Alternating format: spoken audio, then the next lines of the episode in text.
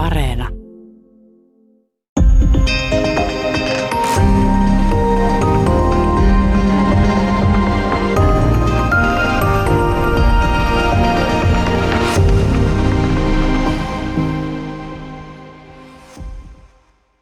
Hyvää päivää. Täällä on tänään vieraana tietokirjailija Markus Hotakainen. Me puhutaan mustista aukoista. Ajattelin, että voitaisiin lähteä sun kirjassa olevasta kuvauksesta. Mitä tapahtuu, kun lähestyy mustaa aukkoa? Sulla on ensimmäisenä esimerkkinä tästä, hetkinen, oliko se Kaarle? Kaarle. Kyllä. Kaarle, joo. Ja hänen spagetiksi muuttumisensa. Eli, eli jos lähestytään tällä tavalla mustaa aukkoa, niin mitä tapahtuisi tässä spekulatiivisessa tilanteessa? No yhdellä sanalla sanottuna huonosti, mutta jos vähän, vähän avaa, niin, niin kun sinne mustaan aukkoon matkaa, niin ensinnäkin sinne on vaan menolippuja tietysti sieltä ei, ei, ei takas pääse. Ja kun ä, etäisyys siihen pienenee, tulee lähemmäs lähemmäs tätä tapahtumahorisonttia, joka on siis raja, jonka kohdalla mustan aukon pakonopeus ylittää valonnopeuden, eli sen, sen sisäpuolelta ei tule mitään – mitään ulos. Mutta jo ennen rajaa tätä Schwarzschildin säteen määrittämää etäisyyttä, niin vuorovesivoimat, eli samat, jotka saa aikaan maapallolla vuorovedet, niin ne alkaa venyttää ja vanuttaa tätä kaarlea joka suuntaan. Ja, ja itse asiassa sillä tavalla, että jalat ikään kuin tippuu nopeammin sinne mustaa aukkoa kohti kuin pää, eli kaarle venyy hyvin pitkäksi ja siinä – vaiheessa sitten, kun tämä tapahtumahorisontti ylittyy, niin Kaarle on semmoinen niin kuin hiustakin ohkaisempi, ohkaisempi spagetti, nauha tai minkä, miksi sitä nyt sanoisi, tämmöinen siima, joka sitten sujahtaa sinne mustan aukon sisään. Ja, ja se, mitä sen jälkeen tapahtuu, niin se on sitten pelkkää spekulaatiota. Sitä ei tiedetä, mitä mustan aukon sisällä on ja minkälainen – maailma siellä odottaa, jos sinne joku epähuomiossa tai tarkoituksella sitten päätyy. No, tämä on tällainen aihe, josta on kirjoitettu paljon tiedettä, mutta populaarikulttuuri on yrittänyt keulia välillä ja, ja, ja joskus tulee jäljessä. Ja silloin kuvaus on tällaisesta ähm, ikään kuin yhteen suuntaan tai yhteen suuntaan avautuvasta tällaisesta niin torvimuotoisesta, ähm, ikään kuin käytävästä, mutta tota, tällainen musta aukko ei vastaa sitä, miltä se ikään kuin näyttäisi ulkoapäin katsovalle. Miltä se näyttäisi? Ei miltään. Koska mustasta aukosta ei tosiaan pääse edes valokarkuun, niin se on, se on mustaakin mustempi. Mutta sitten siinä tapauksessa, jos sinne mustaan aukkoon tosiaan ainetta päätyy ja nimenomaan jos sitä päätyy vähän enemmän, niin se ei sinne mahdu kerralla kaikki. Eli ilmiö on vähän samantapainen kuin jos jos kylpyammeessa on, on vettä ja sen, sen sitten tulpan sieltä nykäisee pois, niin se kaikki vesihän ei karkaa sieltä kerralla, vaan se muodostaa tämmöisen pyörteen. Ja samalla tavalla musta aukkoon syöksyvä aine, jos sitä on riittävän paljon, niin se muodostaa vastaavanlaisen pyörteen. Ja siinä pyörteessä se aine liikkuu eh, hyvin suurella nopeudella ja sen sisäinen kitka saa sen kuumenemaan ja se sitten säteilee. Eli se mitä mustista aukoista voidaan havaita, niin on nimenomaan sen aukkoon putoavan aineen lähettämä säteily. Mutta musta aukko sinänsä ei näytä miltään. Onko se myös miltä tahansa suunnalta lähestyttävissä, lähestyttävissä, eli siis mahdollisesti jonkinlainen pallon muotoinen tai en tiedä mitään symmetriaa siinä, mutta onko se ikään kuin sama tekevää, mistä suunnasta sitä lähestyy? Tiettyyn rajan saakka joo. Että et tapahtumahorisontti on nimityksenä vähän huono, koska siitähän tulee mieleen tämmöinen niin kuin maiseman horisontti, joka kiertää, kiertää joka puolella niin kuin sama yhdessä ja samassa tasossa, mutta tämä tapahtumahorisontti on oikeasti pallomainen rajapinta. Mutta jos sinne tosiaan ainetta syöksyy ja se muodostaa tämmöisen pyörteen, niin se asettuu kiekon muotoon nimenomaan sen päivän tasaajan tai ekvaattorin kohdalle. Mustat aukot pyörii ja, ja silloin niillä on ekvaattori siinä, missä maapallollakin. No mennään taustaan. Mä olin ällistynyt tässä kirjassa, siis Markus Otakaisen Mustat aukot kirjassa. Ähm, olin ällistynyt siitä, että mä ajattelin, että suhteellisuusteorian kautta siis voidaan äh, laskennallisesti äh, arvioida näiden olemassaoloa, vaikka niistä ei välttämättä ole aina pidettykään, mutta tämä idea kuitenkin fotonista tai mitä nimeä on käytettykään siitä. Ja pakkonopeudesta on huomattavasti aikaisempi kuin mitä mä olin kuvitellut. Minkälainen tämä tausta, tausta tälle on? Se on tosiaan yllättävänkin pitkä historia mustilaukoilla, ei tietysti sillä nimellä, mutta, mutta per, periaatteessa samanlaisesta ilmiöstä ja taivaankappaleesta. 1780-luvulla jo John Michel laski, että jos tähti on riittävän suuri, niin sen pinnalta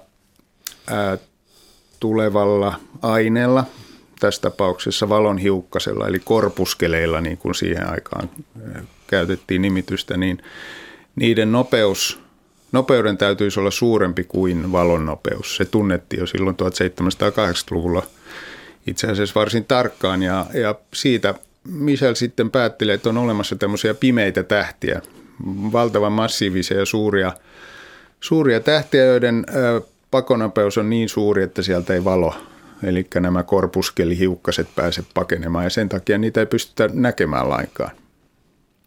No, jos mä aloitan jokaisen äh, kysymyksen, että tämä oli mulle suuri yllätys, niin sitten mä kun toistan tässä jo itseäni, mutta tämä ehdottomasti johtaa jatkokysymykseen, eli valon nopeus. Ähm, intuitiivisesti maalikolle tulee sellainen olo, että, ähm, että se on hyvinkin modernia tiedettä, mutta siltäkin löytyy jo niin kuin pidempiä historiallisia arvioita valon nopeudesta. Va- valon nopeuden äh, äärellisyys äh, itse asiassa todettiin jo 1600-luvulla. Tanskalainen tähtitieteilijä Uule Römer tarkkaili Jupiterin kuita, nimenomaan näitä neljää suurta kuuta, jotka Galileo Galilei 1610 löysi. Ja totesi, että niiden keskinäiset ilmiöt, eli kun ne on lähellä toisiaan, peittää toisensa taakseen tai aiheuttaa keskinäisiä pimennyksiä, niin niissä on semmoista ajallista heittoa, että se, ne tapahtuu joko vähän laskettua aikaisemmin tai vähän laskettua myöhemmin. Ja Römer sitten päätyi siihen, että taustalla on maan ja Jupiterin etäisyydessä tapahtuvat muutokset. Silloin kun ne on eri puolilla aurinkoon, niin ne on tietysti hyvin paljon kauempana toisistaan kuin siinä tapauksessa, että ne on samalla puolella aurinkoa. Ja tästä Römer päätteli, että, että syynä on se, että valon nopeus on äärellinen. Eli se ei niin kuin saman tien – etene kaikkialle siitä valolähteestä, vaan se liikkuu nopeudella, joka on, on jotain muuta kuin ääretön. Täällä on tänään siis vieraana tietokirjailija Markus Hotakainen. Me puhutaan mustista aukoista. Tullaan sitten ikään kuin suhteellisuusteoriaan ja ehkä vähän aikaan sitä ennenkin, koska tota, suhteellisuusteoria mahdollisesti matemaattisesti mustien aukkojen olemassaolon, mutta esimerkiksi Einstein itse ei halunnut tuota, sisällyttää niitä ikään kuin kuvaansa kosmoksesta. Ähm, eli voiko sanoa, että, että tota, mustien aukkojen teoretisointi on pitkälti ollut nimenomaan matemaattista toimintaa?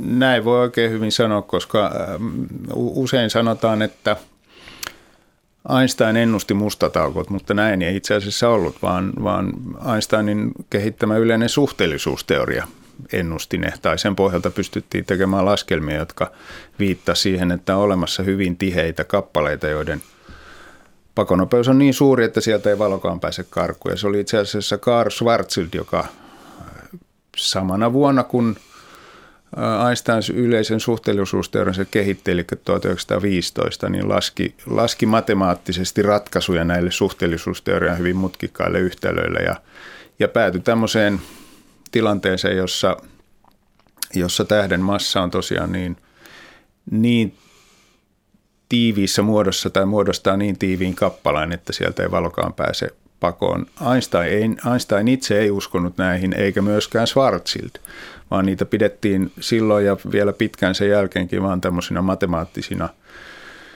erikoisuuksina, joiden vastineita ei todellisessa maailmankaikkeudessa olisi.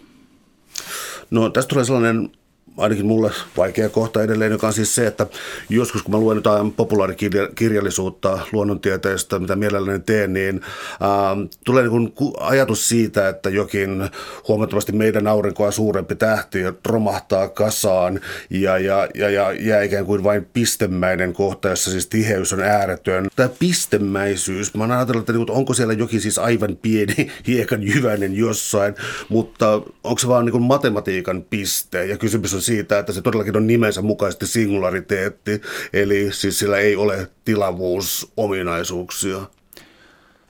Tämä on sellainen kysymys, joka on, on edelleen avoin, että on, onko singulariteetilla jotain rakennetta vai onko se todella, niin kuin, ma, todella matemaattinen piste, jonka tilavuus on nolla, mutta tiheys ääretön. Et esimerkiksi John Wheeler, joka tutki menneenä vuosikymmeninä paljon mustia aukkoja, oli aika vankasti sillä kannalla, että siellä täytyy olla jotain rakennetta.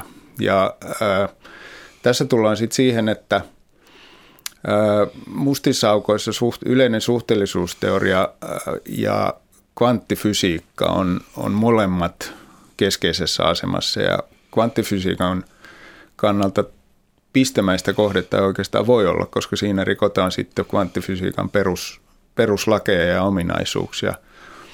Ja no, niin kuin mä tuossa kirjassa totean, niin mustissa aukoissa yleinen suhteellisuusteoria ja kvanttifysiikka ei lyö kättä, vaan toisiaan. Ongelma on se, että ne molemmat kuvaa todellisuutta. Se, se tiedetään hyvinkin varmasti, mutta mustia aukkojen kohdalla on se ongelma, että ne kuvaa mustia aukkoja hyvin ristiriitaisesti. Ja tässä on vielä semmoinen – semmoinen tutkimussarka, jossa on vielä paljon tekemistä. Ja mainittu Wheeler esimerkiksi kiinnostui mustista aukoista nimenomaan sen takia, että hän ajatteli, että sieltä saattaa löytyä ratkaisu siihen, että miten nämä kaksi teoriaa saadaan sopimaan yhteen, vaikka ne näyttää olevan pahassa ristiriidassa keskenään. Kyseessä on siis meidän aurinkoa suuremman tähden räjähtäminen. On muitakin kandidaatteja kuin musta aukko, on valkoisia kääpiöitä, ähm, neutronitähtiä, eli onko nämäkin laskelmallisia? Voitaisiin esimerkiksi tietää, mitä auringolle tapahtuu, niin kuin kirjassa kyllä käy ilmi, että voidaan, mutta mitä muita, sanoisiko gravitaatiovaihtoehtoja tässä on mustille aukoille? Öm, no jos on tietyn massainen tähti, niin ei oikeastaan mitään. Et tietysti... Öm, auringon päätepisteenä tulee olemaan valkoinen kääpiö. Aurinkohan on, on periaatteessa aika pienikokoinen tähti, eli sen massa ei riitä läheskään siihen, että siitä tulisi musta aukko. Eikä myöskään neutronitähti, sekin edellyttää suurempaa massaa kuin auringolla on. Mutta sitten jos tähti on, sanotaan nyt 3-5 kertaa aurinkoa massiivisempi, niin siinä vaiheessa kun sieltä ydinpolttoaine loppuu ja fuusioreaktiot hiipuu, niin ei ole olemassa enää mitään painetta, joka vastustaisi sitä tähden aineen gravitaatiota ja se luhistuu kasaan. Siinä vaiheessa tapahtuu supernovaräjähdys, jossa saattaa koko se tähden aine hajota avaruuteen, jolloin siitä ei jää edes mustaa aukkoa. Mutta jos siitä jotain jää jäljelle, niin se on, se on vääjäämättä musta aukko. Et siinä ei ole, ei ole valinnanvaraa. Et se on se lopullinen päätepiste sitten, kun tähdellä on riittävän paljon massaa. No yksi erikoisuus tulee siinä, että mä koko ajan tässä puhun ikään kuin toinen jalka populaarikulttuurin oven välissä, mutta ää, populaarikulttuuri usein tarjoaa siis sellaisia hirviömäisiä tilanteita, jotka, jotka niin vaikuttaa vaikka kuinka pitkälle, mutta siis ilmeisesti muusta aukko, olettaa, että sellainen esimerkiksi pieni, niin ää, sen ympärillä voi esimerkiksi jatkaa planeetat radoillansa, eli siis tätä, tällainen niin kuin, niin järjetön hirviö, joka niin kuin syö kaiken ympäriltä, tuntuu olevan aika fiktion kuva. Se on fiktiota kyllä, ja, ja tähän pitkälti syypäänä on John Taylor, joka 1970-luvun lopulla kirjoitti kirjan Musta taukot, tuhoutuuko maailmankaikkeus, ja kysymysmerkki tietysti perässä, niin ei joudu siitä edes poliittiseen vastuuseen. Tässä kirjassa hän äh, kuvaili hyvin, hyvin niin kuin – elävästi sitä, kuinka tuhoisia ja kammottavia ja koko maailmankaikkeuden kannalta kohtalokkaita kappaleita mustat aukot on, mutta ne ei tosiaan ole. Jos ö, oletetaan, että aurinko muuttuisi mustaksi aukoksi, mikä siis on mahdotonta, koska sillä ei ole riittävästi massaa, mutta jos se muuttuisi, niin maa ja kaikki muut planeetat, komeetat, asteroidit, kaikki aurinkokunnan kappaleet kiertäisi sitä pikkuruista mustaa aukkoa ihan samalla tavalla kuin ne kiertää tällä hetkellä aurinkoa. Se ei äh, imis kaikkea lähellä ja kauempanakin olevaa sisäänsä saman tien, vaan ainoastaan siinä tapauksessa, joku kappale tai tämä mainittu kaarle menisi liian lähelle mustaa aukkoa, niin siinä tapauksessa joutuisi sinne tapahtumahorisontin toiselle puolelle mustan aukon uumeniin, mutta muuten ne on huomattavasti vaarattomampia kuin tähdet. No, kun siirrytään sitten jonkinlaiseen mm, empiriaan tästä, niin kyseeseen tulee 1900-luvun äh, alkupuolella laskelmat siis, jos nyt yhdistyy siis äh, gravitaatio ja valon taittuminen ja tästä tehnyt monet laskelmat. Kertoisi se tästä taustasta vähän? No valon taipuminen ähm, gravitaatiokentässä itse asiassa sisältyy Newtonin klassiseen painovoimateoriaan, mutta äh, yleisen suhteellisuusteorian mukaan se taipuu enemmän kuin Newtonin mukaan. Ja vuonna 1919 saatiin ensimmäinen vahvistus sille, että suhteellisuusteoria todella on, on oikeassa, koska silloin tehtiin täydellisen auringonpimennyksen aikana havaintoja. Otettiin valokuvia, joissa siinä pimentyneen auringon lähellä näkyi tähtiä. Ja sitten kun niitä verrattiin kuviin, kuviin jotka oli otettu samasta taivaan kohdasta aikaisemmin, jolloin aurinko ei ollut siellä päinkään, niin todettiin, että ne tähdet oli pikkasen siirtynyt tai nä- näyttivät siirtyneen, mikä vahvisti sen, että ne, ne todella siirtyi sen verran, kun Einsteinin suhteellisuusteoria ennusti ja siitä saatiin tosiaan vahvistus, että nyt ollaan, nyt ollaan enemmänkin kuin oikeilla jäljillä. Ja kun suhteellisuusteoria sitten sai jatkossa lisää, lisää tuulta purjeisiinsa ja todettiin, että se todella toimii, niin, niin ää, hiljalleen sitten alkoi tämä alkuun karsastettu ajatus myös näistä mustista aukoista saada sitten vakuuttavuutta ja niitä alettiin tutkia alkuun tietysti teoreettisesti, mutta joka tapauksessa siltä pohjalta, että niitä saattaa jopa olla olemassa. Onko tämä, tämä sama idea, kun joskus puhutaan gravitaatiolinsseistä, joilla voidaan tutkia siis nykyään ää, ää, maailmankaikkeutta ikään kuin vähän ristiriitaisesti myös sellaista paikoista, johon periaatteessa ei pitäisi näkyä?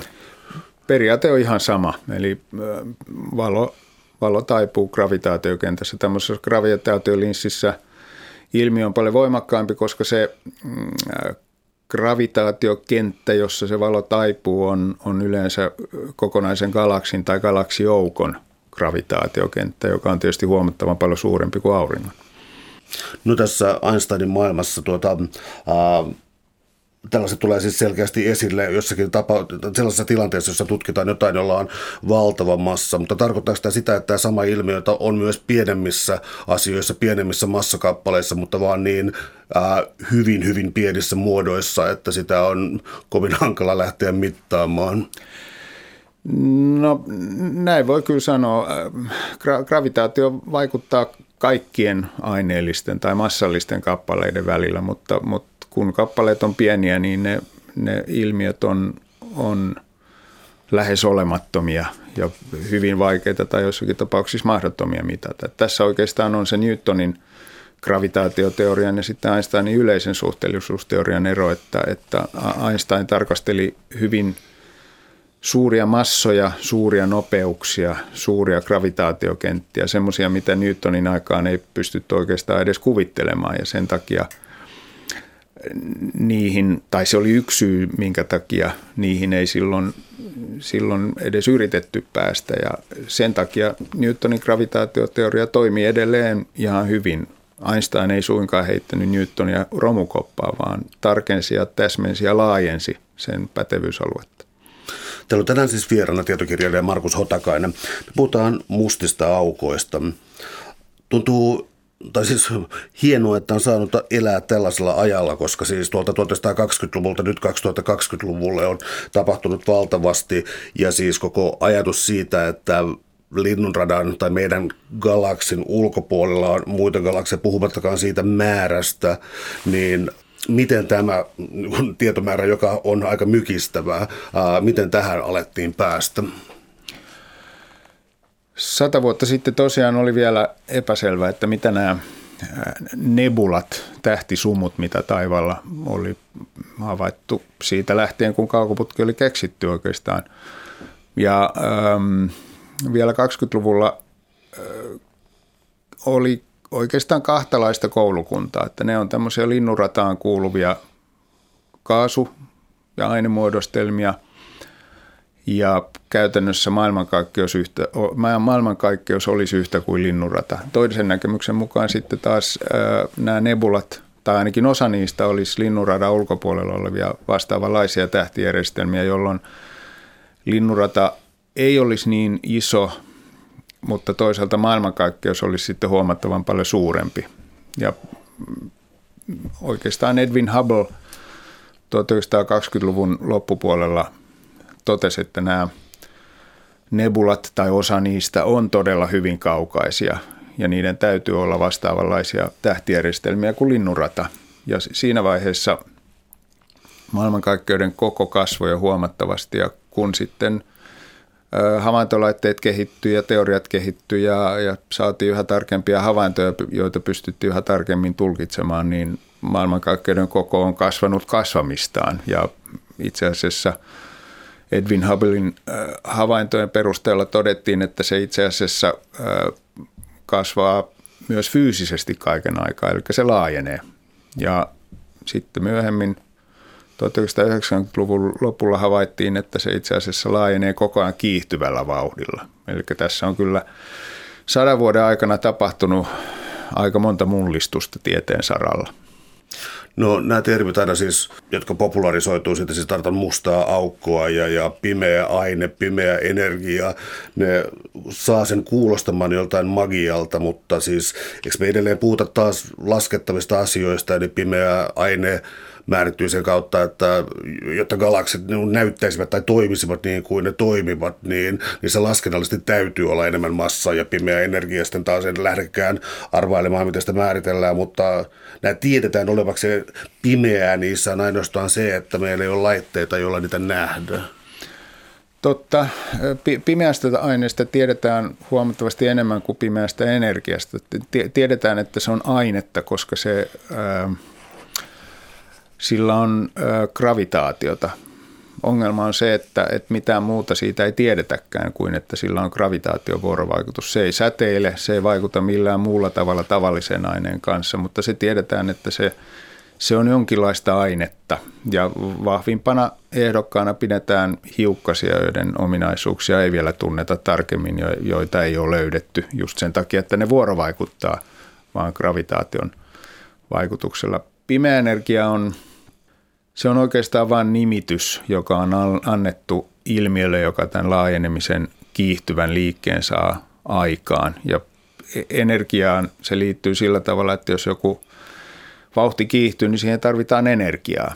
Ja kun sitä ei, ei tiedetä, mitä se on, eikä sitä nähdä mitenkään, niin se on aika luontevasti pimeää, joten tästä sitten päädyttiin pimeään energiaan. Sinänsä se ei – ei kerro vielä yhtään mitään siitä, että minkälaista ja millaisia ominaisuuksia sillä on, mutta, mutta pakko sitä on jotenkin nimittää. Miten vielä tässä 1900-luvun aikana mustat aukot eivät ole ainoita, siis oli tämä mainittu on valkoiset kääpiöt, mutta myös siis pulsarit ja kvasaarit, tuota, tämän ikään kuin mittakaavan ilmiö, tuota, liittyykö johonkin mm, tieteelliseen laskelmaan tai kalkyyliin vai, vai liittyykö se ikään kuin parantuneeseen vaikkapa radioteleskooppeihin tai jokin tällaiseen? Kvasarien kohdalla tilanne meni sillä tavalla, että, että taivaalta kun havaintolaitteet sekä optiset kaukoputket että radioteleskoopit kehittyi, niin, niin löytyi tämmöisiä pistemäisiä kohteita, joita sitten tarkemmin tutkimalla todettiin, että ne on hyvin kaukana. Ja niitä ei voi sanoa kirkkaiksi, koska ne, ne on, No kaikkein kirkkaammat kvasarit erottuu kyllä ihan jo harrastajatason kaukoputkella hädin tuskin, mutta ne ei siis ole mitenkään loistavia valopisteitä taivaalla, mutta ne on siinä mielessä kirkkaita, että ne on hyvin kaukana, joten niiden täytyy säteillä voimakkaasti, jotta ne näkyisi ylipäätään edes himmeinä valopisteinä. Ja ongelma oli siinä, että jos jokin on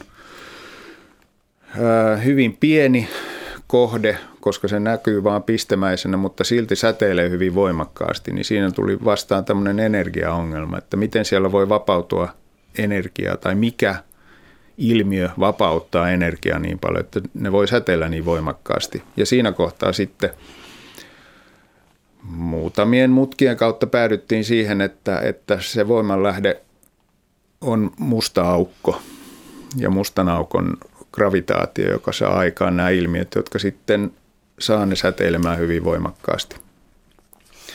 Täällä on tänään siis vieraana tietokirjailija Markus Hotakainen. Me puhutaan mustista aukoista.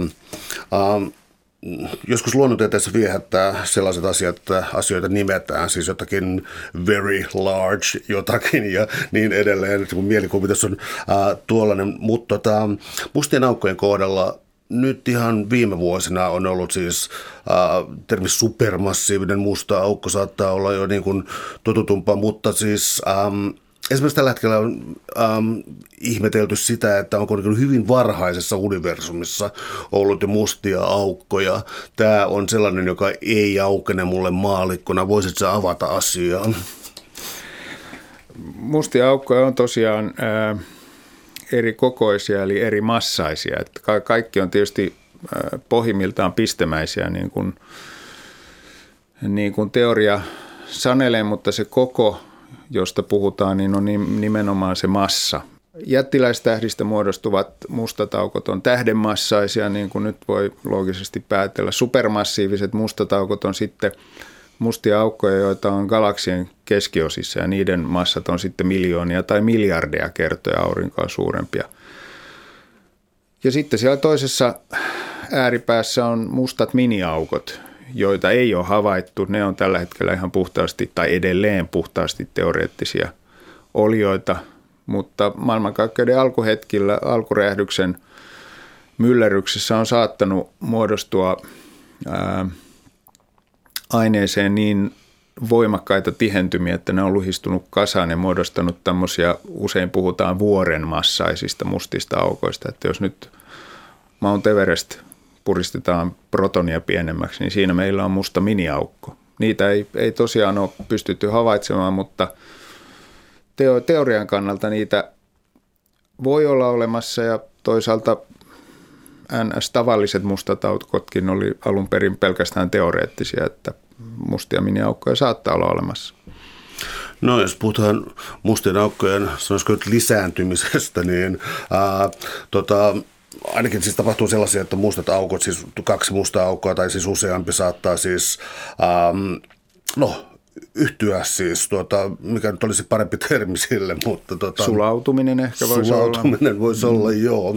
Ja, ja muodostaa näin isompia mustia aukkoja. Tällainen, voisi kuvitella tällainen ketju äh, jatkaa kasvamistaan, mutta onko olemassa jotain muuta siis sellaista, joka suoraan ikään kuin romahduttaa, siis, siis niin voisi tehdä joku aivan valtavan mustan aukon, jonkin supermassiivisen mustan aukon, vai onko te syntyneet syömällä ja sulautumalla? Tämä on semmoinen kysymys, mihin ei ole vielä varmaa vastausta. Itse asiassa tähtitieteilijöille on, on ongelmana just se, että miten nämä supermassiiviset mustat aukot on aikoinaan syntyneet.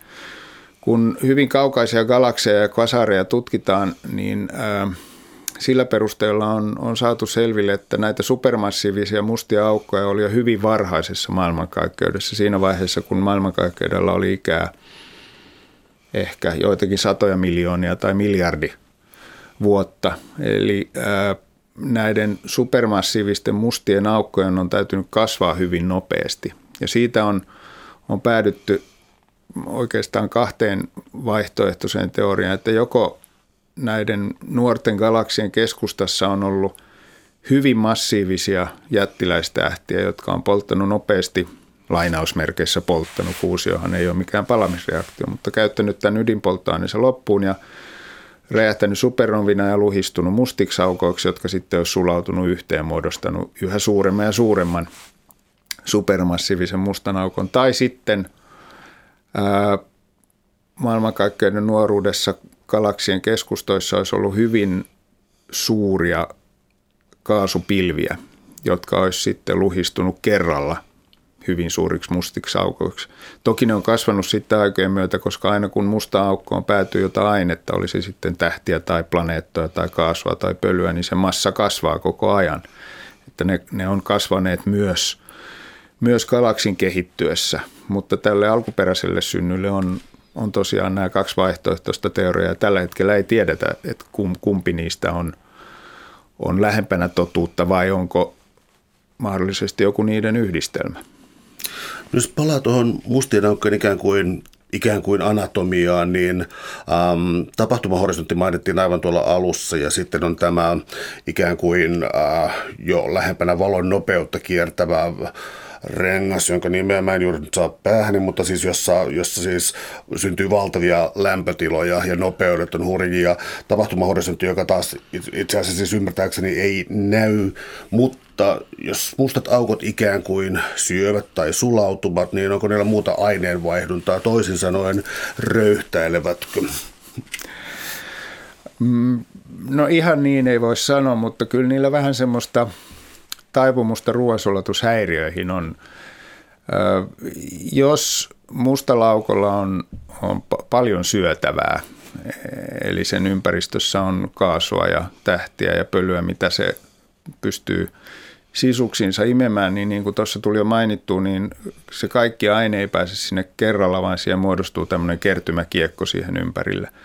Ja siinä tapahtuu sitten semmoisia ilmiöitä, jotka aiheuttaa usein hyvin voimakkaita purkauksia ja räjähdyksiä. Ja, ja semmoisista on havaittu merkkejä myös linnunradassa. Että siinä vaiheessa, kun meidän oman kotigalaksimme keskellä oleva supermassiivinen mustaukko, joka nyt sen kohdalla ehkä supermassiivisuus on vähän liiottelu, koska se on vaan neljä miljoonaa kertaa aurinkoa massiivisempi – mutta kun äh, linnurata joskus nuoruudessaan oli myös kvasaari, eli se musta aukko sai, sai linnunradan säteilmään hyvin voimakkaasti ja siellä tapahtui monenlaisia ilmiöitä, niin siellä, siellä esiintyi semmoisia suuria räjähdyksiä, jotka äh, aiheutti muutoksia linnunradan sisäosissa, mutta myös, myös ulkoosissa ja niistä on edelleen havaittavissa jälkiä. Kyllä siellä siellä tapahtuu hyvin voimakkaita ja energisiä ilmiöitä aina mustien aukkojen yhteydessä, jos niillä on riittävästi syötävää. Tapahtuuko nämä reaktiot aina siis ikään kuin mustan aukon lähettyvillä? Eli jos me puhutaan mustasta aukosta, joka itse asiassa nyt ei näytä miltään, niin kriittinen kysymys lienee se, että palaako sieltä jokin takaisin tai säteileekö se itse jotain? Mustan aukon läheltä palaa kyllä. Et se, äh, se on mahdotonta, että sieltä mustan aukon sisältä mitään tulisi. Että jos ainetta sinne sisään päätyy, niin se on ja pysyy siellä. Mutta jos äh, mustan aukon ympärillä on tämmöinen kertymäkiekko, jossa on hyvin paljon ainetta ja siihen syöksyy koko ajan lisää, niin esimerkiksi kvasaareissa syntyy semmoinen ilmiö, että, että tämän mustan aukon pyörimisakselin suuntaan muodostuu semmoiset voimakkaat ainesuihkut, siihen liittyy sitten gravitaatio lisäksi myös magneettikentät, että se ei ole mikään itsestäänselvyys, että aina jokaisella ainetta ahmivalla mustalaukolla olisi tämmöiset suihkut, mutta aika usein on. Ja, ja niistä sitten ää, sinkoaa ainetta, jos puhutaan galaktisessa mittakaavassa, eli näissä, näistä kvasareista, niin toisinaan satojen tuhansien valovuosien etäisyydellä hiukkasuihkut, joissa sitten aine liikkuu lähes valon nopeudella. Et kyllä siellä on, on todella, todella voima, voimallisia ilmiöitä käynnissä. Mikä skandaali siinä sitten tuli, että tuota, ähm, informaatio on olennaista? Se tarkoittaa siis sitä, että entropia, entropia kasvaa ja tuleekin kasvaa, muuten meidän on hyvin hankala ymmärtää tätä maailmaa. Ja toisaalta siis energia tai informaatio ei katoa, mutta vaikkapa Stephen Hawkinin jalanjäljissä ähm, siis voidaan ikään kuin olettaa sellaisia tilanteita, jossa ei käy niin, että energia muuttuu joksikin tai jotain, vaan siis informaatio häviää, joka rikkoo perusprinsiippiä, jonka toivoisin, että selität, niin tuota, ää, rikkoo tällaisen, no siis se ei kerta kaikkiaan sovi meidän fysiikan malleihin. Informaatio on mustiaukkojen kohdalla tosiaan keskeinen käsite ja Stephen Hawking tosiaan tarkasteli teoreettisesti paljon tätä ongelmaa ja puhutaan tämmöisestä informaatioparadoksista. Kun mustaan aukkoon ainetta menee, niin mikään siinä mustassa aukossa ei kerro, minkälaista se aine on ollut. Ainoastaan mustan aukon massa kasvaa. Ja se on fysiikan kannalta ongelma. Yksi kvanttifysiikan peruslähtökohtia on se, että informaatio ei katoa – jos se katoaa, niin silloin e- ennustettavuus häviää maailmankaikkeudesta. Että kyse ei ole pelkästään siitä, että, että jos nyt mustaan aukkoon menee ainetta, niin onko sillä nyt väliä, että tiedetäänkö me, mitä ainetta sinne on mennyt, tähtiä, kaasua, so what. Mutta jos me ei pystytä niin kuin mustien aukkojen kohdalla säilyttämään täm, tätä informaatiota tai löytämään semmoista selitystä sille, että se todellisuudessa ei katoa kokonaan maailmankaikkeudesta, niin se tarkoittaa sitä, että ö, informaatio voi kadota sitten missä tahansa, jo, jolloin me ei voida olla varmoja nykyhetkestä eikä menneisyydestäkään, koska silloin tavallaan tämmöinen jälkiviisas ennustaminenkin on mahdotonta. Me ei voida olla siinä tilanteessa enää varmoja yhtään mistään tässä maailmankaikkeudessa ja maailmassa. Tietysti tällä hetkellä tuntuu, että me muutenkaan voida olla, mutta, mutta se on kokonaan toinen juttu. Mutta mustiaukkojen kohdalla näyttää siltä, että, että se informaatio niihin katoaa. Stephen Hawking ihan viimeisessä artikkelissaankin käsitteli vielä tätä ongelmaa ja, ja oli löytäminään sille ratkaisun, mutta, mutta se ratkaisu oli hyvin tämmöinen – enempi käsien heiluttelua kuin matemaattista lausekkeiden pyörittelyä ja se ei, ei ole kyllä tutkija tai tiedeyhteisöä saanut vakuuttunuksi, että se informaatioparadoksi sille ratkeaisi, mutta sille on etsitty monenlaisia ratkaisuja ja, ja tehty erilaisia ehdotuksia ja hypoteeseja, mutta se on edelleen ongelmana, että miten, miten pystytään säilyttämään informaatio myös mustien aukkojen kohdalla koska se on, äh, se on yhtä tiukka, tiukka laki kuin energian säilymisen kohdalla. Sen informaatio on pakko säilyä. Me ei vaan tiedetä vielä miten.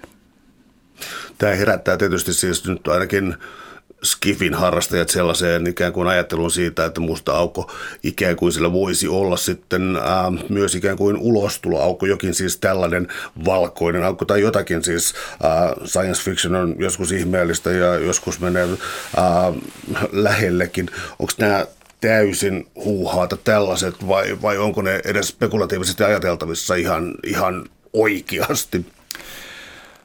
No itse asiassa nämä äh, informaatioparadoksin ratkaisuehdotukset ja yritykset on, melkein voisi sanoa, että ne on huimempaa skifiä kuin tieteiskirjallisuus. Y- yhden, yhden mallin mukaan äh, mustaan aukkoon katoavan aineen olemusta koskeva, koskeva informaatio tallentuisi siihen tapahtumahorisonttiin ja muodostaisi tavallaan hologrammin – siitä, siitä tiedosta.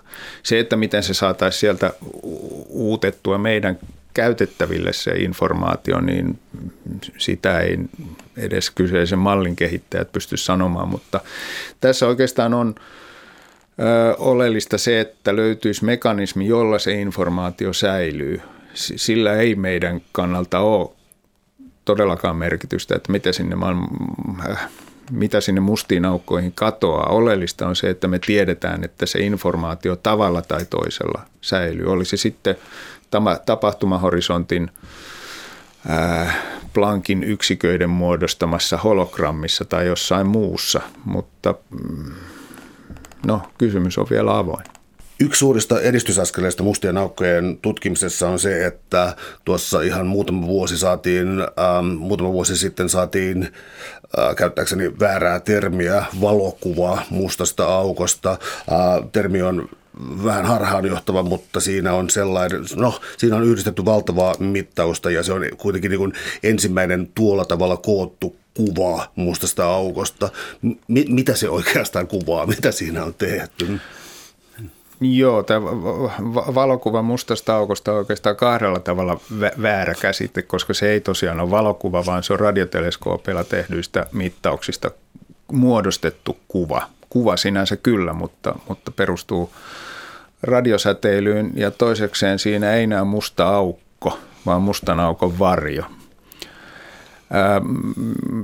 Jokainen varmaan muistaa lehtijutuista, miltä se kuva näyttää. Eli siinä on musta pyöryllä, jonka ympärillä on or- oranssia hehkua ja ja siinä keskellä se musta on nimenomaan se mustan aukon varjo, joka, joka ikään kuin heittyy sitä musta aukkoa ympäröivää kertymäkiekkoa vasten. Ja se oranssi, oranssi hehku siinä ympärillä on, on sitä kertymäkiekkoa, sinne mustaan aukkoon syöksyvää ainetta. Ja se musta aukko sitten varjostaa sitä kertymäkiekkoa ja me ei nähdä sitä muuta kuin sen, sen ympärillä. Mutta se oli todella, todella mullistava ja se oli ähm, hyvin äh, hankala projekti, koska siinä käytettiin maapallon kokoista radioteleskooppia, tosi virtuaalista, eli siinä yhdistettiin kymmeniä radioteleskooppeja eri puolilla maailmaa ja siinä, siinä prosessissa oli ongelmia sekä ää, sääolosuhteiden että mm, joillakin paikoilla paikallisten sissiliikkeiden toimenpiteiden takia, eli se oli muutenkin kuin vain tieteellisesti suuri saavutus, että se kuva saatiin.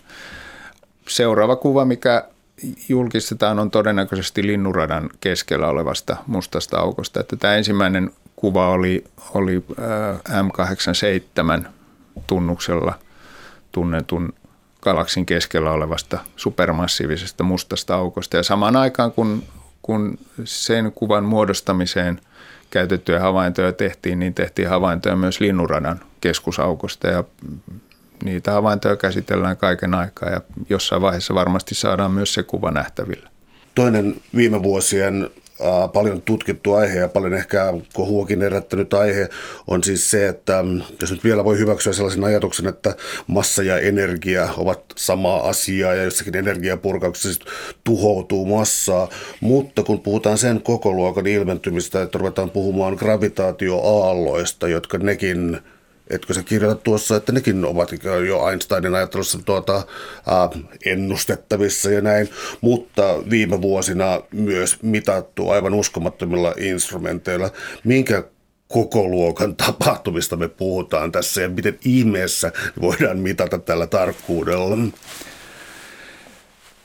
No voisi sanoa, että äh, Nobel-palkinto, joka näille äh, gravitaatioaaltojen havaintoihin johtavista tutkimuksista myönnettiin, niin oli kyllä ansaittu. Einstein tosiaan ennusti ihan itse oman teoriansa perusteella, että, että gravitaatioaaltoja saattaa olla olemassa. Ongelma on se, että ne on hyvin heikkoja – ilmiöt, jotka niitä aiheuttaa, on hyvin voimakkaita. Esimerkiksi nämä ensimmäiset gravitaatioallot, jotka havaittiin, oli lähtöisin, kun kaksi mustaa aukkoa törmäs ja sulautui yhteen. Ja siitä lähti tämmöinen valtaisa signaali. Mutta kun se tapahtui hyvin kaukana, 400 miljoonan tai yli 400 miljoonan valovuoden etäisyydellä, niin kun ne aallot tehti tänne saakka, niin ne on mitättömän vähäisiä. Ja siihen tarvittiin kaksi mittalaitetta, jossa oli ää, tämmöisen L-kirjaimen muodossa tyhjöputket, joista kunkin pituus on neljä kilometriä.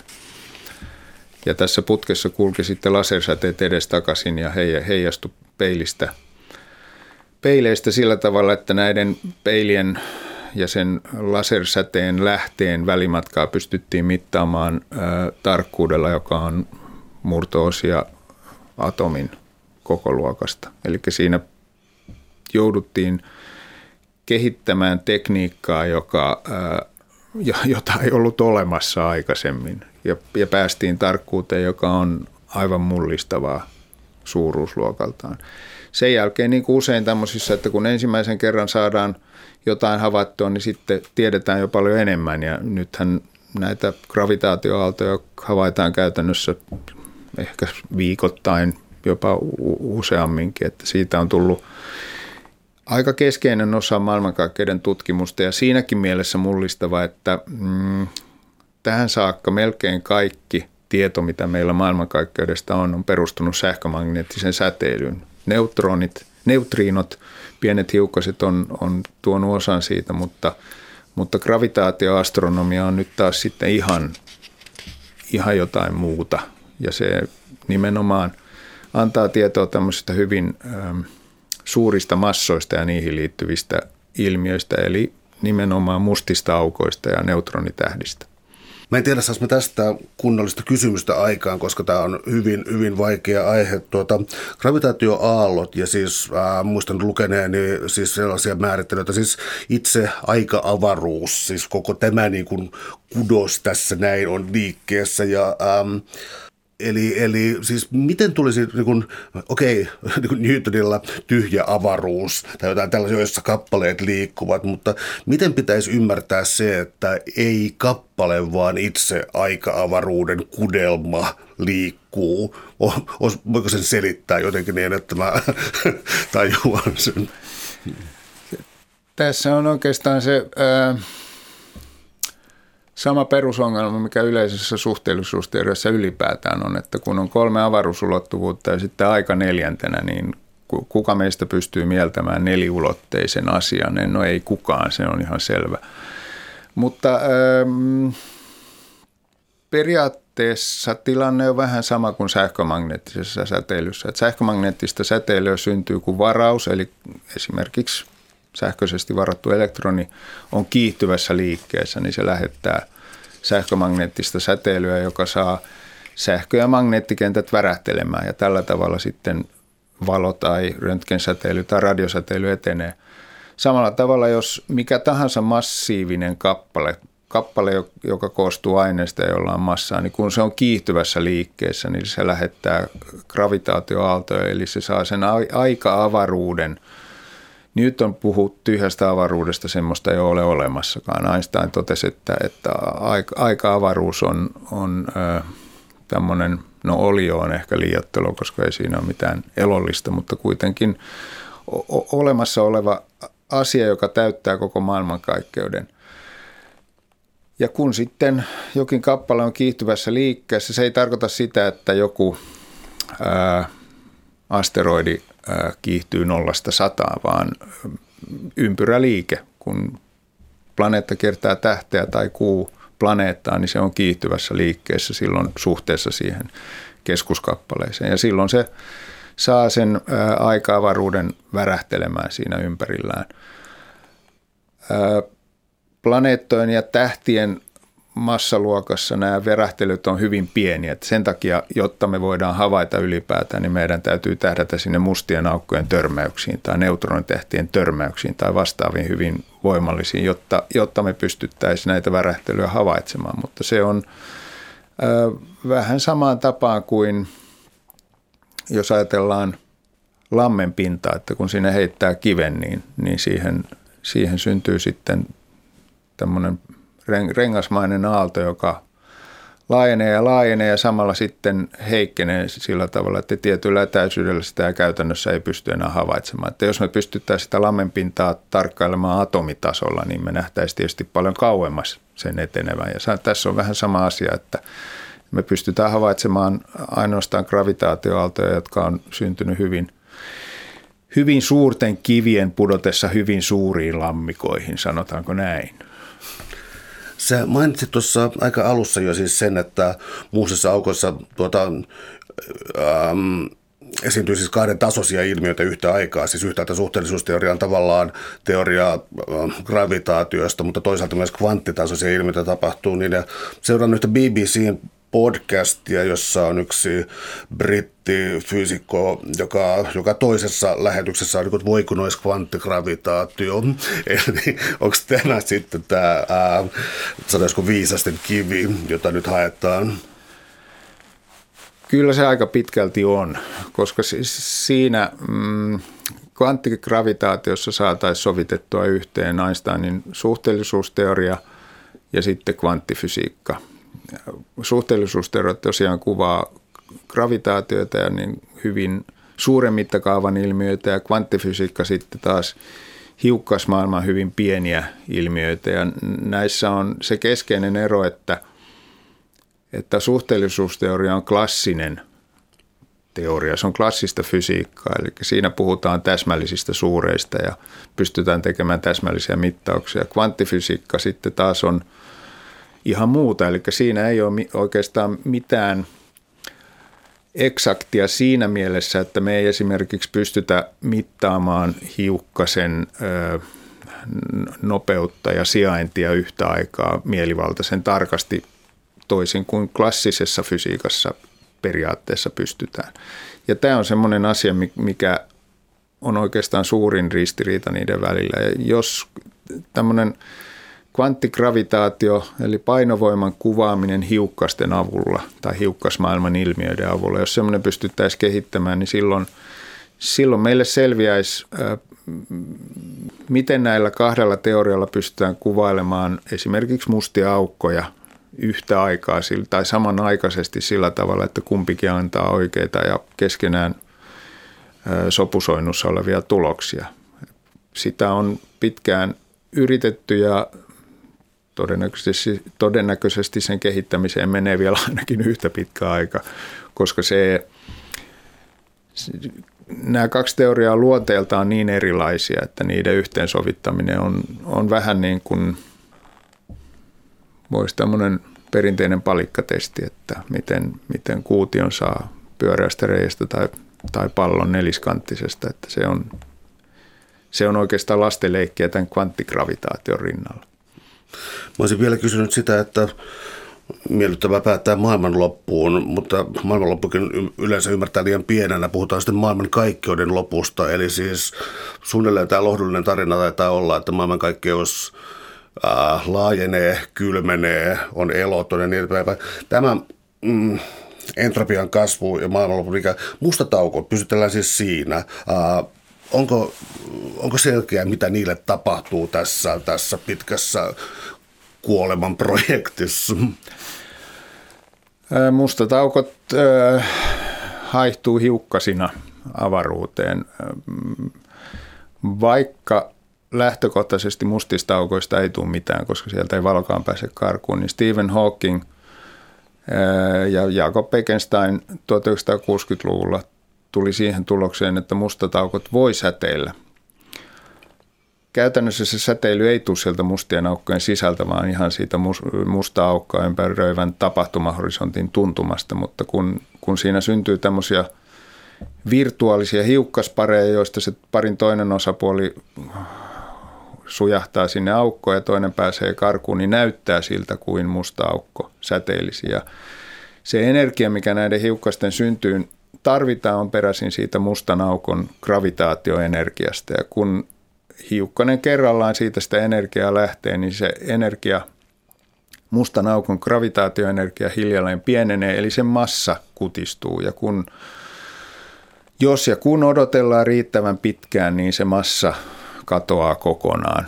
Eli se haihtuu, haihtuu tämmöisinä hiukkassäteilynä taivaan tuuliin. Mitä suurempi musta aukko, niin sitä vaimeammin se säteilee, sitä kauemmin. Ne pysyy tässä, tässä maailmankaikkeudessa ja jo jollain lailla kasassa, mutta siinä vaiheessa, kun maailmankaikkeudella on ikää 10 potenssiin 100 vuotta, niin sitten suurimmatkin supermassiiviset mustat aukot on, on haehtunut, mutta se, siihen on niin pitkä aika, että se ei ole ehkä se meidän akuutein ongelma. Suuret kiitokset keskustelusta, Markus Hotakainen. Oli ilo. Kiitos.